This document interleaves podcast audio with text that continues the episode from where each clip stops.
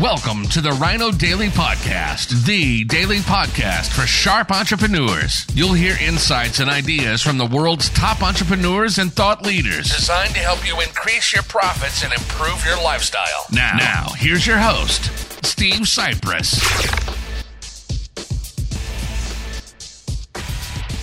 Hello, it is Foundation of Friday, February 12th, 2021. Steve Cypress here with another in our multi-part series on the classic, fantastic book, The Psychology of Winning by Dr. Dennis Waitley, featuring the 10 qualities of the total winner. And today we are concluding quality number 9, positive self-dimension, that we started last Foundation Friday. And we pick it up here with Dr. Dennis Waitley encouraging us to realize that winners with positive self-dimension, most importantly, have a keen awareness of the value of time, which once spent is gone from our lives forever. Winners seem to understand a concept that Dr. Waitley calls close encounters of the fourth kind. The fourth dimension being time, and time is forever the ruler of each of our lives. When we were children, time stood still.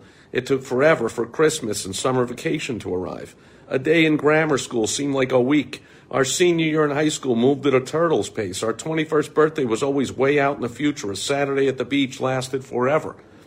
A close encounter of the fourth kind is a life experience in which you come face to face with the dramatic reality that there are no timeouts, no substitutions, and no replays in the game of life, and the sobering understanding that the clock is always running.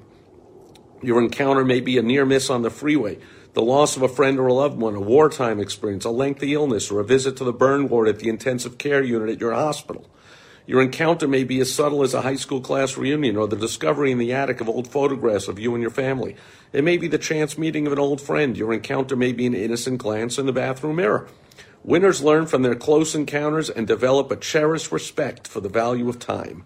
Losers, however, begin to fear the passing of time, chasing it, squandering it, and most of all, trying to hide from it beneath a superficial cosmetic veil.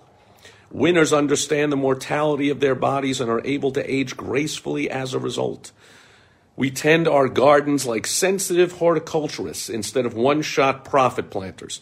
We do not necessarily accept death as the final gun in the game of life. We see it as a transition into another plane. Although we may never come to fully comprehend its meaning while living, we do not fear. And in conclusion, as I turn the page with one hand, always a challenge, winners don't live our lives in the past, becoming senile. We learn from it, not repeating our mistakes, but savoring each memory that brought us happiness. Winners don't live our lives in the distant future, safely out of sight. We set our goals in the specific, foreseeable future, which gives our everyday activities richness and purpose. Winners live in the present, in that only moment of time over which we have any control, now.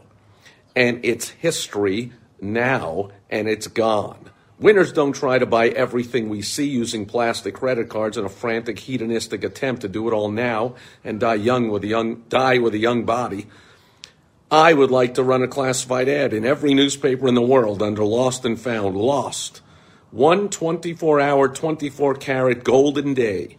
Each hour studded with 60 diamond minutes. Each minute studded with 60 ruby seconds.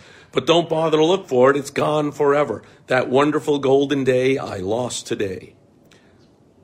Interesting ad that would be. Life is not a race to come in first, but one to make last and best. True self-dimension in the psychology of winning in life is to live every minute as if it were your last, to always look for good, and to cherish the minutes and the lives that you encounter within it. For each of us, the clock is running. It's no scrimmage. It's not a drill. It's the Super Bowl every day. There is still plenty of time to win, but not a minute to lose.